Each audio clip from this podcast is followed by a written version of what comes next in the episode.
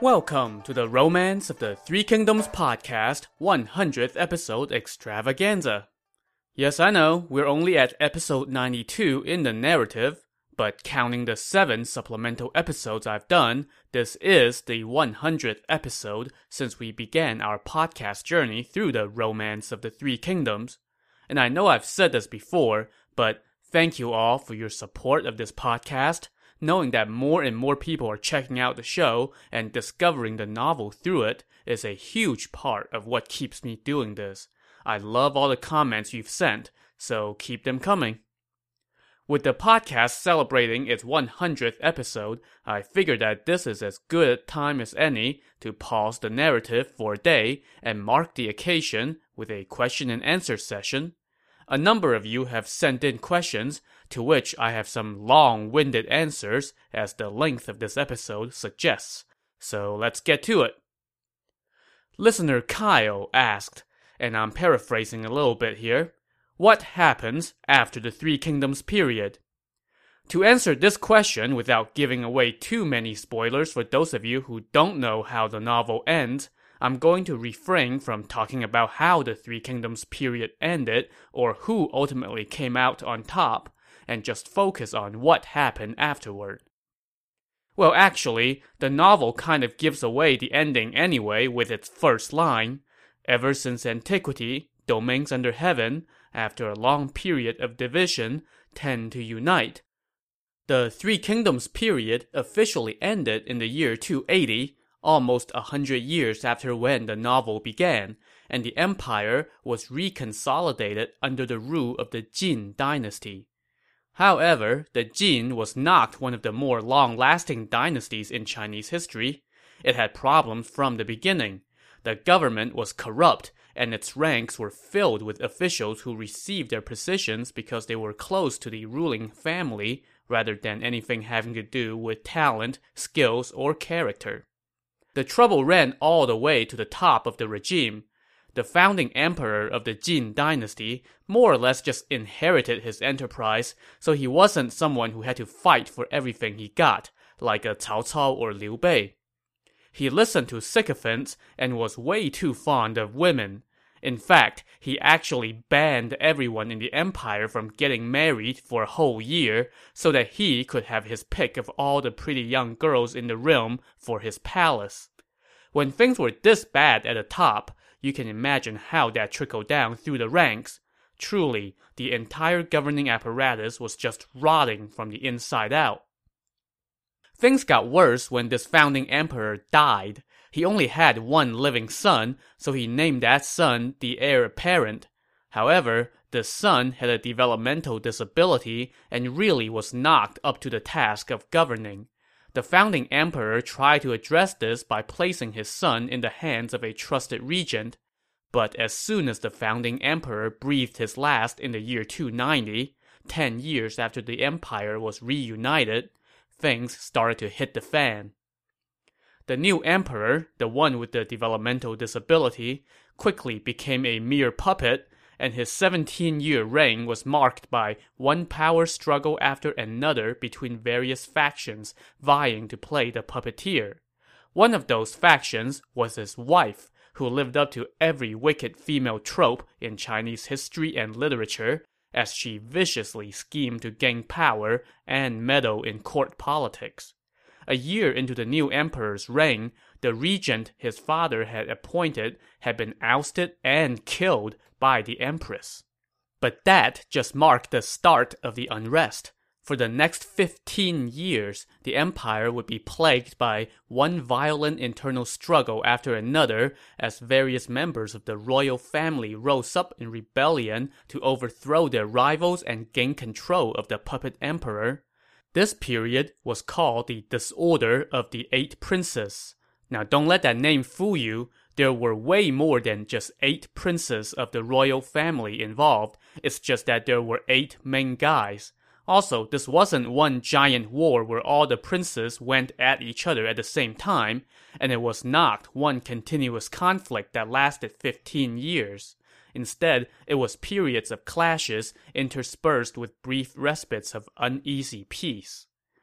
The disorder of the eight princes did not kill the empire, but it did greatly weaken it, and that led to the thing that did kill the empire: uprisings by groups of various ethnic minorities. Beginning in the late Eastern Han Dynasty, nomadic tribes from the north had been gradually migrating south into the lands around the Yellow River. During the chaos of the Jin dynasty's internal power struggles, many of the royal princes enlisted these nomadic tribes into their own military. But when the cracks began to show in the Jin, the nomadic tribes saw an opening to declare their independence and grab a chunk of the empire for themselves. The first two such instances came in the year 304. The Jin court was pretty ineffective in its attempts to put down these uprisings, and in 311, one of these rogue kingdoms actually captured the Jin capital city of Luoyang, along with the emperor. But the Jin did not officially die there, as many of the court officials fled the capital, and they then elevated another emperor. 5 years later, however, this new emperor was captured, ending the Jin dynasty. Or at least, the Western Jin dynasty. Yup, the time period we've covered up to this point is referred to as the Western Jin, which implies that there was an Eastern Jin somewhere. So that part of the dynasty began in 317, a year after the Western Jin ended.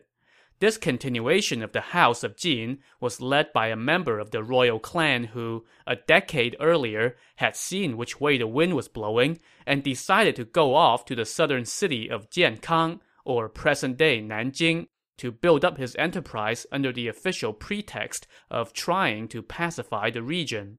He won over the local elites, and when word came in 316 that, oops, the House of Jin was no more, this guy said, "Hey, wait a minute. I'm from the House of Jin, and I'm still here." So the house lives on, just farther south and farther east. And so began the Eastern Jin dynasty. But the Eastern Jin had a limited sphere of influence, and it took this new dynasty a while to consolidate its control of the southern half of the empire. Meanwhile, the northwestern half of the empire, which was now in the hands of the former nomadic tribes, fractured as a series of 16 kingdoms rose and fell between the years 304 and 439. Yes, 16 kingdoms in the span of 135 years. And you thought 3 kingdoms was a lot to deal with. All this instability and warfare made life in the north pretty hellish, triggering several mass population migrations as civilians fled to the relative stability and calm of the south, to the Eastern Jin. So the Eastern Jin did okay for about a century, but it ran into trouble in the early 400s, and in the year 420, a former court official of the Eastern Jin usurped the throne and founded what is now referred to as the Liu Song dynasty. 20 years later, the northern half of the empire was also consolidated into one entity, known as the Northern Wei dynasty. So, beginning in the year 440, we officially switch from the era of the 16 kingdoms and the Eastern Jin to the era of the Northern and Southern dynasties. During this new era, instead of the empire fracturing into a bazillion little kingdoms, we instead have, for the most part, 2 major kingdoms, one in the north and one in the south, hence the name for the period. What continued to change, however, were the names of the kingdoms and the people in charge of them. Both the north and the south went through several regime changes until in the year 589, the northern kingdom of Sui managed to once again unite the empire. But this Sui dynasty was also short-lived, as it lasted less than 30 years, being succeeded by the Tang dynasty. Now, the Tang dynasty managed to stick around for almost 300 years, so I think this is as good a place as any for us to stop. So, to recap, the unity that followed the Three Kingdoms period only really lasted for about a decade, making it more of a brief pit stop on the way to more disunity. In fact, some historians lump the 369 years between 220 and 589 into one giant era of disunity. Just think about that for a second. 369 years during which China was rarely united. To put that into context, the United States has been a country for all of 240 years, and during that time, it had only one true period of disunity, and that civil war lasted just 5 years. When I think about this nearly 4-century-long period of disunity, a couple things strike me. One, if you were living toward the tail end of that period, could you even fathom China as one single unity? I mean, not only would you have not known a unified China in your lifetime, but there would have been no unified China in the lifetimes of your parents, grandparents, great-grandparents, great-great-grandparents, and so forth, going back generations. Second, the period of division that followed the Three Kingdoms were actually much longer than the Three Kingdoms period. The novel covers almost 100 years, but that's followed by nearly 300 more years of unrest. So it's kind of interesting that it's the Three Kingdoms period, and not the 3 centuries that followed it, that has so captured the imagination of the Chinese people. And I think that is a testament to the staying power of the people and the events of the Three Kingdoms. Whew, so I just spent a third of an episode answering one question. I need to pick up the pace here. Next, Phil asks, could you please prepare more supplemental episodes to explore the historical Three Kingdoms period versus the romantic novel? Why, yes indeed, Phil. I do plan to do more fact and fiction supplemental episodes. I'll do those as the novel progresses and more characters exit stage left. When we reach the end of the novel, my hope is to do some sort of look back and wrap up, and as part of that, I would likely delve more into the major differences between the novel and the actual historical period, so stay tuned. Next, listener Josh asks a fun question. 3 fun questions, actually. First, if you could serve one character from the novel, who would it be? Second, is there any character from the novel that you would go back and save, or you would like to see how things would have played out differently if they had lived? And third, what character would you slay, or barring that, throw into prison or exile? So the first part of that, which character would I want to serve? If we're talking about the big three, Liu Bei, Cao Cao, and Sun Quan, I would say Sun Quan, and it would actually be a fairly easy call. Working for Cao Cao is just not the safest career path, since the guy shows no compunction about lopping off innocent heads when it suits him. I mean, look at the poor granary officer from episode 23. Cao Cao tells you to cut the soldiers' daily rations because provisions are running low. You tell Cao Cao that, hey, the men would be up in arms about this. And Cao Cao says, do it anyway, and I'll take care of any repercussions. So you do it, and the men are, just as you predicted, up in arms. So how does Cao Cao take care of it? He scapegoats you and cuts off your head to appease the men. Talk about being thrown under the horse cart. Or how about the official in episode 59 who dared to criticize Cao Cao's poetry and ended up with a spear through his chest? Or how about episode 89 where, after a failed coup, Cao Cao asked the court officials who among them had gone out during the chaos to put out the fire that was engulfing the city, and then he executed all those who raised their hands on the charge that they were actually trying to help the conspirators instead of putting out the fire. I don't know about you, but I just can't work under those conditions. As for Liu Bei, it's true that he seems to treat his men very well, but I think eventually I would just grow disillusioned if I worked for him because of the blatant hypocrisy I would have to overlook. The guy puts himself forward as a man of honor and virtue, but he has a habit of turning against those who give him refuge. He tried to assassinate Cao Cao while in his service. He ditched Yuan Shao after using him for shelter from Cao Cao for a while. He was taken in by Liu Biao and then ended up taking over his territory. He got help from Sun Quan to fend off Cao Cao and quickly turned around and stole a few cities from Sun Quan. And of course, he was invited into the Riverlands by Liu Zhang, and we all know how that turned out. At every turn, Liu Bei was always portrayed as an honorable man unwilling to do what others kept telling him he should do. And yet, in the end, every time, what he supposedly did not want to do ended up getting done.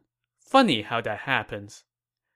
So that leaves me with Sun Quan, and he seems like a pretty stable guy without the hypocrisy of Liu Bei and sans the unpredictability of Cao Cao. He is, by all accounts, a wise ruler, a good user of talent, and a lord who truly values his men, as evident in the way he honored the general Zhou Tai after Zhou Tai saved his butt in episode 87. Besides, the Southlands are beautiful, prosperous, a lot warmer than the Heartlands, and not as hot as the Riverlands. So yeah, location, location, location. Now, if we're talking about anyone beyond the big three, then I would, without a second thought, go work for Liu Bei's general Zhao Yun. Not coincidentally, he is also the answer to the question of who my favorite character is, which several listeners have asked. Zhao Yun is a smart, courageous, and all-around kick-ass warrior, capable of turning back entire armies by himself, which means I can just hang back and watch him take care of business while I cheer him on from a safe distance. And when things go bad, I know that he's the type to get my back. He's also shown himself to be a kind man who looks out for his soldiers and the civilians, a man that I would be proud to call my boss. And what about Zhuge Liang? As much as I like the idea of working for a guy who seemingly always wins and is, by all accounts, a genius, I think his management style would just drive me nuts after a while. The guy likes to play everything so close to the vest. He never fully explains any of his orders to you, even if they sound completely nuts. And when he gives you a tip, he puts it in a silk pouch and tells you you can't open it until this and this date. I just can't work with that sort of uncertainty.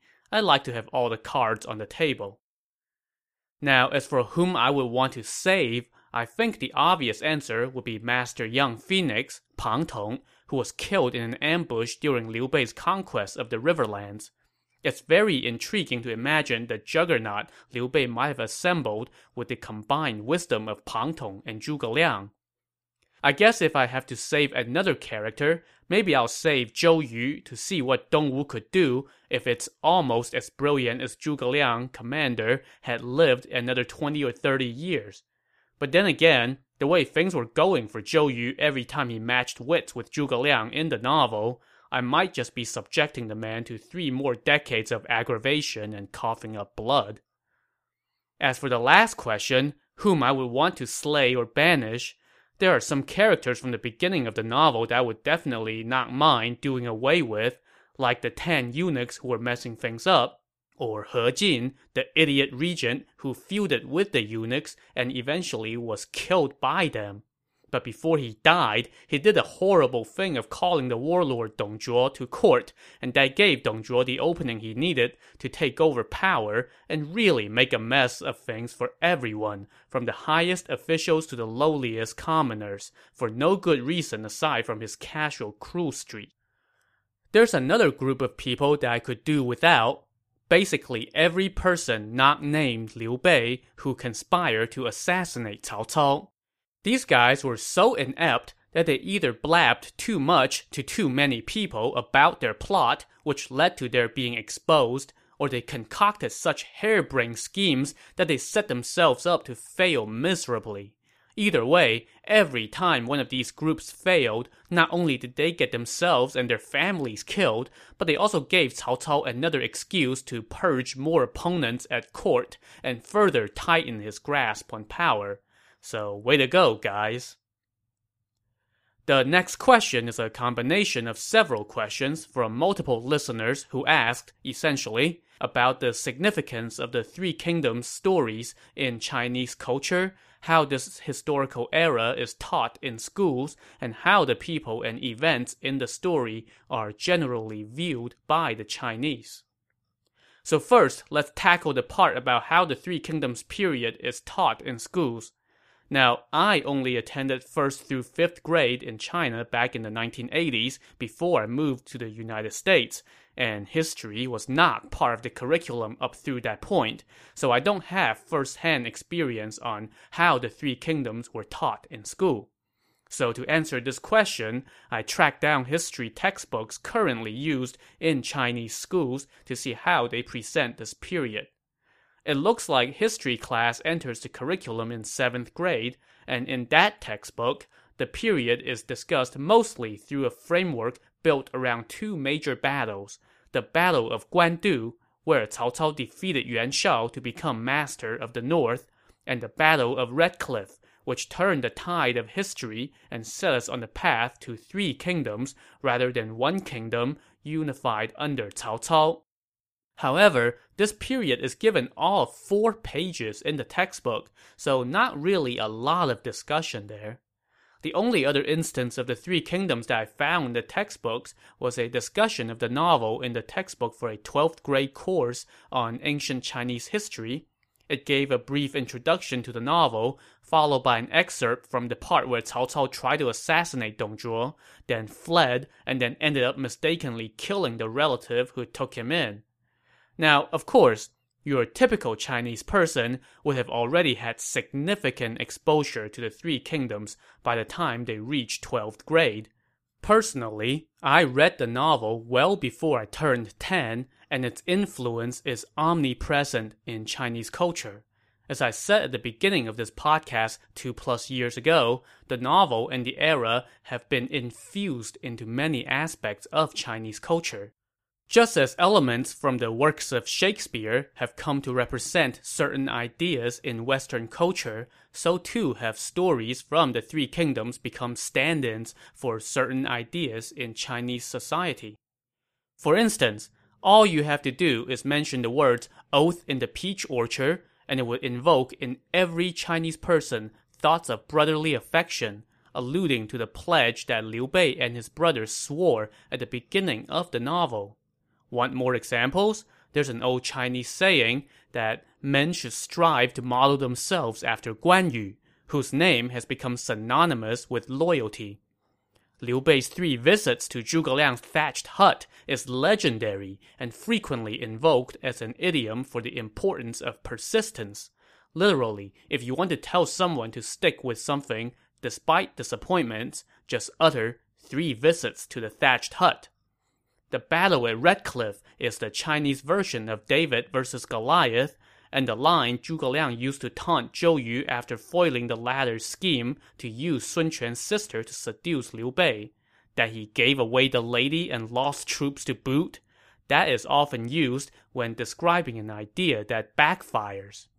And those are just a few of the many, many cultural references that came from this era and from the novel. Now, let's talk about the way the events and people of this time period have been interpreted and reinterpreted over the centuries. Exhibit A of this phenomenon is the character of Cao Cao. In the era directly following the Three Kingdoms, Cao Cao, rather than Liu Bei, was actually considered the rightful successor to the Han dynasty, and thus he was seen as a hero rather than a villain. So how did he go from that to being the most famous or infamous villain in Chinese history and literature? The reason was the ever-present desire by subsequent dynasties to portray themselves as the quote-unquote legitimate ruling house, the house that inherited the mandate of heaven. This mandate of heaven idea goes something like this.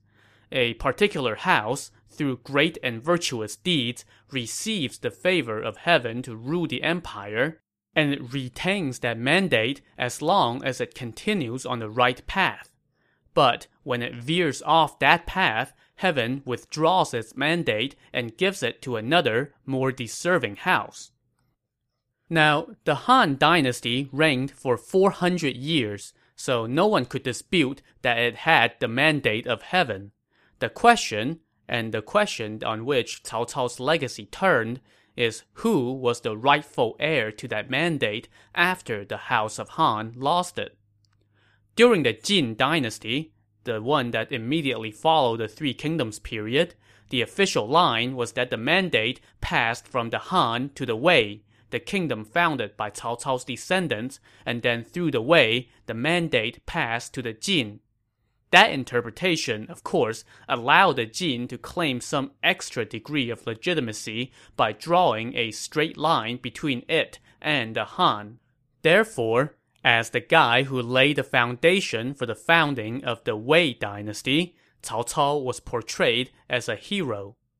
But, as we discussed at the beginning of this episode, the Jin dynasty did not last very long, and its quick collapse brought about a few more centuries of disunity. During those centuries, the northern part of China was ruled by nomadic tribes that the people of China proper considered barbarians. These barbarians were not very nice to the Han people, the dominant ethnicity in what is considered China proper. So when the Han Chinese of later eras look back on this period of disunity, they saw it as a dark age. So they often view the Wei and the Jin dynasties not as legitimate successors to the Han dynasty, but as usurpers and interlopers who brought about the Dark Age. And that is why Cao Cao became the villain, while Liu Bei, who claimed to be a descendant of the House of Han, became the hero. This is also a good place to address another question, which comes from listener Andrew, who asks about the author of the novel, Luo Guanzhong. Andrew wants to know, who was this guy, and how did his life affect his writing? That is a great question, and the answer is very relevant to the discussion of how certain people are portrayed in the novel. Luo Guanzhong lived at the end of the Yuan dynasty, which was the dynasty founded by the Mongol descendants of Genghis Khan. They ruled China for about 100 years, but the Han Chinese never liked them, and eventually expelled them and founded a new dynasty, the Ming. Luo Guanzhong lived through the upheaval that was the transition from the Yuan to the Ming, and as we will see, this experience likely had a big effect on the novel he wrote. During the time that Luo Guanzhong lived, there were a number of factions that rose up in opposition to the Yuan, but they weren't exactly buddies with each other. Luo Guanzhong, it is said, had the ambition to seek out a king. That meant he wanted to find and serve an enlightened lord who would expel the Yuan and return the empire to the Han people. In pursuit of that goal, he went to serve one of the major players of the time. Unfortunately, that guy did not listen to Luo Guanzhong very much. For instance, when the guy wanted to declare himself emperor, the Yuan dynasty was far from defeated, and his other rivals for power were not yet vanquished. Luo Guanzhong and many other advisors told him that it was too soon, but he ignored them all and did it anyway. And eventually, Luo Guanzhong became disillusioned and left. Unsurprisingly, this guy did not turn out to be the enlightened lord that Luo Guanzhong wanted to serve, nor did he succeed in his quest for control of the empire. Things blew up in his face soon, and he had to surrender to the Yuan. Then, after the Yuan fell, he ended up a prisoner of one of his former rivals, and that rival turned out to be the founder of the next dynasty, the Ming. By the way, the Ming dynasty founder's last name was Zhu, just like mine, so I think I can claim to be the descendant of an imperial house in the same way that Liu Bei claimed to be a descendant of imperial blood. As for Luo Guanzhong, he now found himself persona non grata in the new political arena. The fact that he had served the enemy of the new ruler of China meant that he was never going to be able to land any kind of position in the new government, which pretty much put an end to the whole ambition to seek a king thing. And by this point, Luo Guanzhong was an old man anyway, so all he could do was focus on his novels. So, how does this life experience affect the way the novel was written? Well, first of all, Luo Guanzhong had plenty of first-hand experience of the chaos and calamity that befell the general population during a changeover from one dynasty to the next, which definitely comes through in the Romance of the Three Kingdoms. Also, he was a Han Chinese at a time when the Han Chinese were trying to expel hated barbarian overlords. Like I mentioned a little earlier, the prolonged disunity that followed the Three Kingdoms period was seen as a dark age in which barbarians were the scourge of the Han Chinese. You can imagine how Luo Guanzhong's personal experience might lead him to view that period as a dark age, and thus see the Wei and Jin dynasties as interlopers who brought on the dark age. And that, in turn, cast Cao Cao, the man who laid the foundation for the Wei dynasty, in the role of the villain. Also, Luo Guanzhong's personal ambition to find and serve a wise lord is a recurring theme in the novel, which has many examples of talented men seeking a wise and deserving master. The most talented of them all, Zhuge Liang, would rather while away his prime in seclusion while waiting to meet a worthy master than to serve a lesser lord. But once he found that worthy master, he gave everything he had to Liu Bei's cause. We also see cases where a number of talented men met their downfall because they picked the wrong master, whether it was the inept Yuan Shao or the diabolical Cao Cao. So yeah, I think Luo Guanzhong was definitely projecting some of his personal experiences onto these characters. Think about it, Zhuge Liang, more than Liu Bei, is the pivotal character in the novel. So the hero is not even so much the wise lord, but the talented advisor who found a worthy master, a master who only succeeded when he met this talented man. You can guess who Zhuge Liang was a stand-in for. Okay, to wrap up the topic of how the people in the novel have been shaped and reshaped over the centuries, I'll share one more interesting perspective. This comes from the foreword in the 1973 Chinese publication of the novel, which is the printed copy that I have. This foreword includes a lengthy critique of the novel. Now, in 1973, China was still in the throes of the Great Cultural Revolution, which was anything but great for China and its people. If you don't know much about it, go Google it. It was a destructive time when communist revolutionary zeal wrecked countless lives and set China back a decade or more. The critique of the novel in the foreword captures the zeitgeist of the era. It examines the book through the lens of Maoism and the ideology of class struggle that ruled the day. While it praised the novel for its storytelling and artistic merits, the critique also denounced it as being on the wrong side of class struggle. Main characters like Liu Bei, Cao Cao, and Sun Quan were all painted as members of the quote-unquote landlord class whose hands were stained by the blood of the peasants they oppressed. The Yellow Turban Rebellion was portrayed as a righteous attempt at revolution by the peasants, and it ended up being brutally suppressed by a corrupt feudal government and power-hungry warlords. The novel's concepts of loyalty, virtue, honor, and righteousness were all cast as outdated, feudalistic ideas designed to prop up the upper classes who oppressed the peasants. If I ever have the time, I'm tempted to translate this critique into English, because I think it's a terrific illustration of how drastically interpretations of history and art can vary with contemporary values. So one lesson to take away from all this is that anyone who says history is written by the victors is just not looking far enough into the future.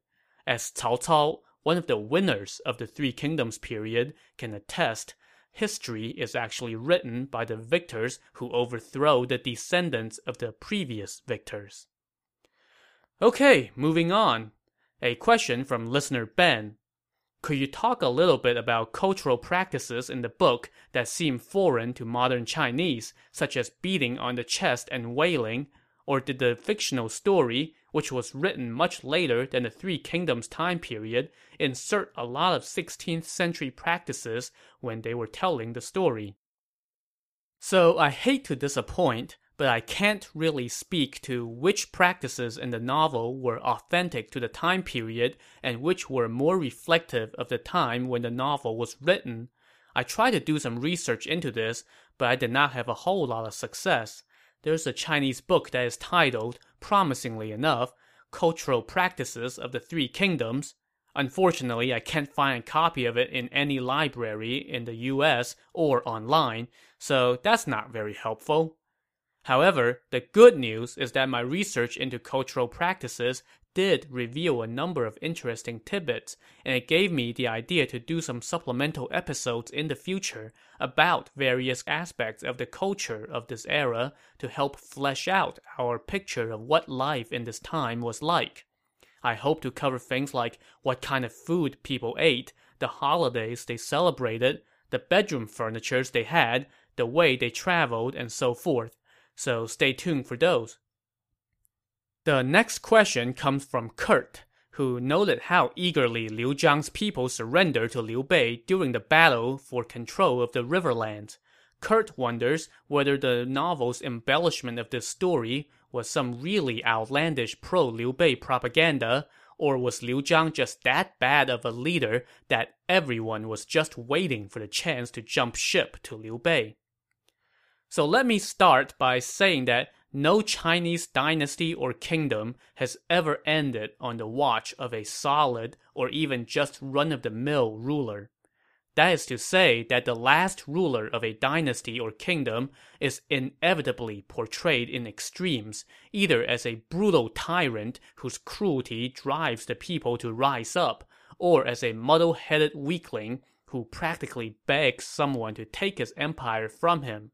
So yes, I have no doubt that some of the descriptions of Liu Zhang in the novel are exaggerated along those lines. According to Chen Shou, the author of the Records of the Three Kingdoms, the historical text upon which the novel is based, Liu Zhang presided over a period of relative peace in the region of Shu, which was to his credit. But Chen Shou also said that Liu Bei did right in seizing the riverlands from Liu Zhang. Of course, there's a big caveat here. Chen Shou once served in Shu under the regime that Liu Bei founded, so he was probably just a little biased in favor of Liu Bei. As for the rapidity with which Liu Zhang's officials seemed to turn on him, I think there are a couple things we should look at here. First, while Liu Bei's conquest of the riverlands seemed to happen fairly quickly in the novel, it did take 3 years, so it's not like Liu Bei just marched in and everyone opened the door for him. Also, there's another factor that I think might have been at play here. Liu Zhang, like his father, was not really a native of the riverlands. His father hailed from the heartlands, and it was only in the 180s AD, around the time that the novel began, that he went into the riverlands and took control of the region. As such, he, and Liu Zhang after him, had to contend with the powerful local families that dominated regional politics. So I would say that when Liu Bei began his takeover bid, at least some of these local families were thinking more about self-preservation and probably were not too picky about which outsider they called master, as long as they would be left alone. So there was a conflict between the interests of the guy at the top and the people in his service. Ironically, we will see this dynamic at play once again when Zhuge Liang begins his efforts to invade the north. Next, Matthias asks, as you likely know, many of the listeners of the podcast, or just overall fans of the Three Kingdoms saga, were brought to it by the Dynasty Warriors series. What is your opinion on the game's story mode? Matthias is definitely correct that it seems like many of you listeners out there first discovered the Three Kingdoms through the long-lived video game franchise. Unfortunately, I have actually never played any of the games in the franchise, so I've got nothing to offer on that front. I will say, however, that doing this podcast and discovering how many enthusiastic fans of the video game franchise there are has made me more interested in trying out the newest Three Kingdoms game, as soon as its price drops a bit, because I am well past the point in my life where I would pay more than $25 for any video game. Next, we have a couple questions related to the single combat that dominates the description of battles in the novel. First, I have often talked about how so-and-so fought for 100 bouts against so-and-so. more than a few listeners have asked what exactly a bout is. Quite simply, a bout is an exchange of blows, where each combatant delivers an attack, whether it's a hack with a saber or a thrust with a spear, and then parries a counterattack from his opponent.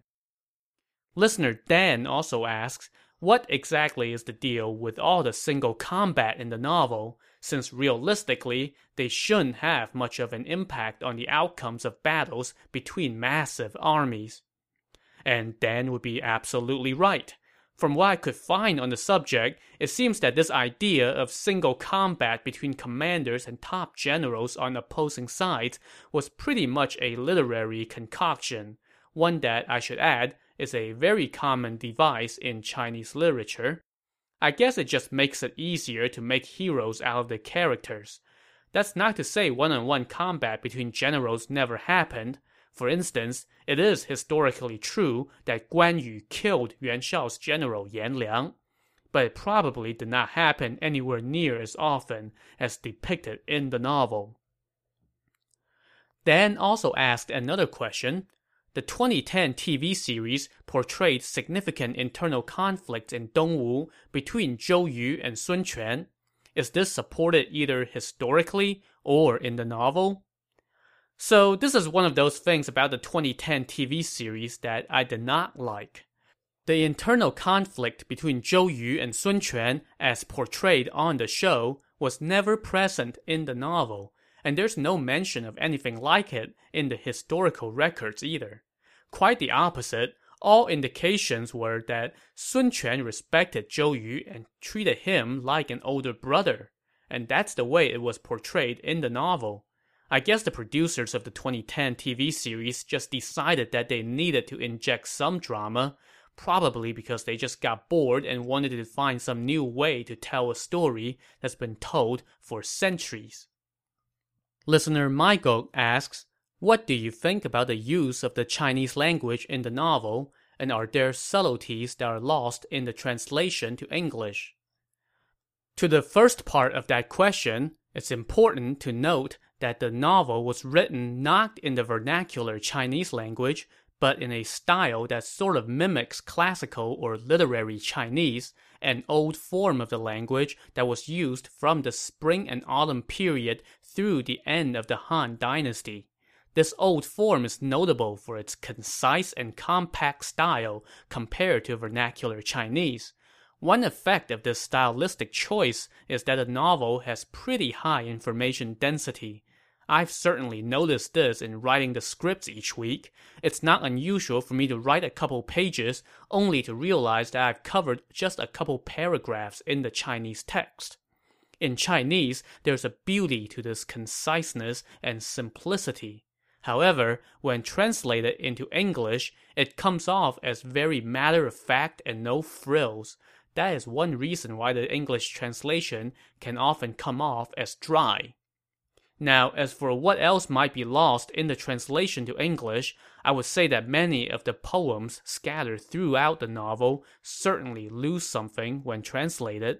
I think both the Moss Roberts translation and the Brewitt-Taylor translation do a fairly solid job of capturing the meaning of the poems, but the meter, the rhyme, and the panache are often missing.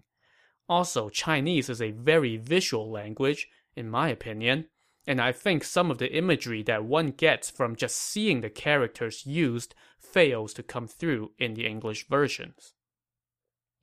Michael also asked, what other works of Chinese literature would you recommend to listeners who enjoy the Romance of the Three Kingdoms? Well, I would definitely recommend The Water Margin, which is another of the four great classic Chinese novels and ranks right up there with The Three Kingdoms as one of my favorites. In fact, I almost decided to do a podcast on that book instead, and I still might whenever I get done with The Three Kingdoms podcast. It's set almost 1,000 years after the Three Kingdoms period, and it's about a group of outlaws who can best be described as 12th century Chinese Klingons.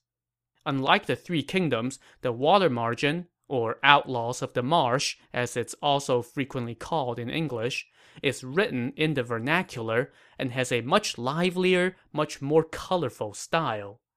Also, whereas the Three Kingdoms focuses on the wheelings and dealings of emperors, kings, prime ministers, and generals, basically the highest levels of Chinese society, the Water Margin provides a glimpse into life across a spectrum of society. Farmers, fishermen, restaurateurs, policemen, blacksmiths, teachers, priests, monks, butchers, and shopkeepers. And just talking about this is getting me excited about the idea of doing that podcast. Whenever I get done with the Three Kingdoms podcast, of course. Turning to Western literature, a couple listeners asked what I thought about comparisons of the novel to Game of Thrones. There are many such comparisons, and if you want point-by-point comparisons, I would suggest Googling for it. Listener Dan shared a great one that I will link to in the script for this episode. It includes things like how Tywin Lannister is Cao Cao, which, yeah, I could see some of that. I should, however, put out there the caveat that I've only watched the first season of Game of Thrones. Yeah, I know, I'm way behind. And I've just started reading the Game of Thrones books. So based on that somewhat limited exposure, here's what I'll say. You can certainly find many similarities between the two, but the Romance of the Three Kingdoms was written in the style of a chronicle of history rather than a novel. I already discussed the language used in the novel earlier. A notable result of this language is that the Three Kingdoms lacks the vivid character descriptions that Game of Thrones has. What character development the Three Kingdoms does contain is done very subtly, usually through accounts of the people's actions, rather than overt descriptions of how someone was feeling. I think this is one thing that makes the novel a difficult read for Western audiences who are not used to this style and not familiar with the characters.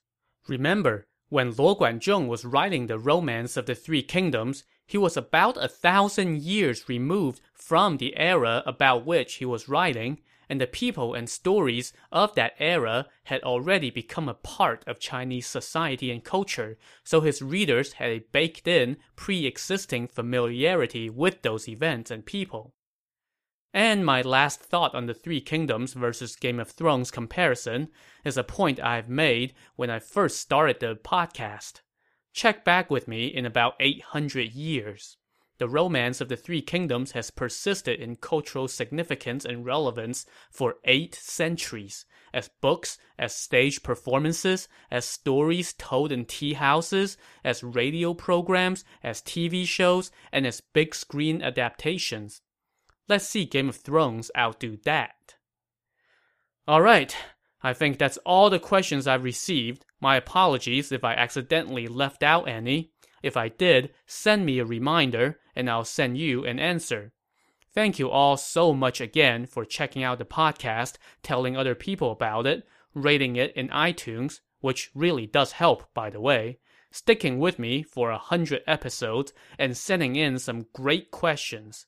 Keep those comments and questions coming, and keep tuning in as we plow forward in the narrative, which will resume on the next episode of the Romance of the Three Kingdoms podcast. Thanks for listening.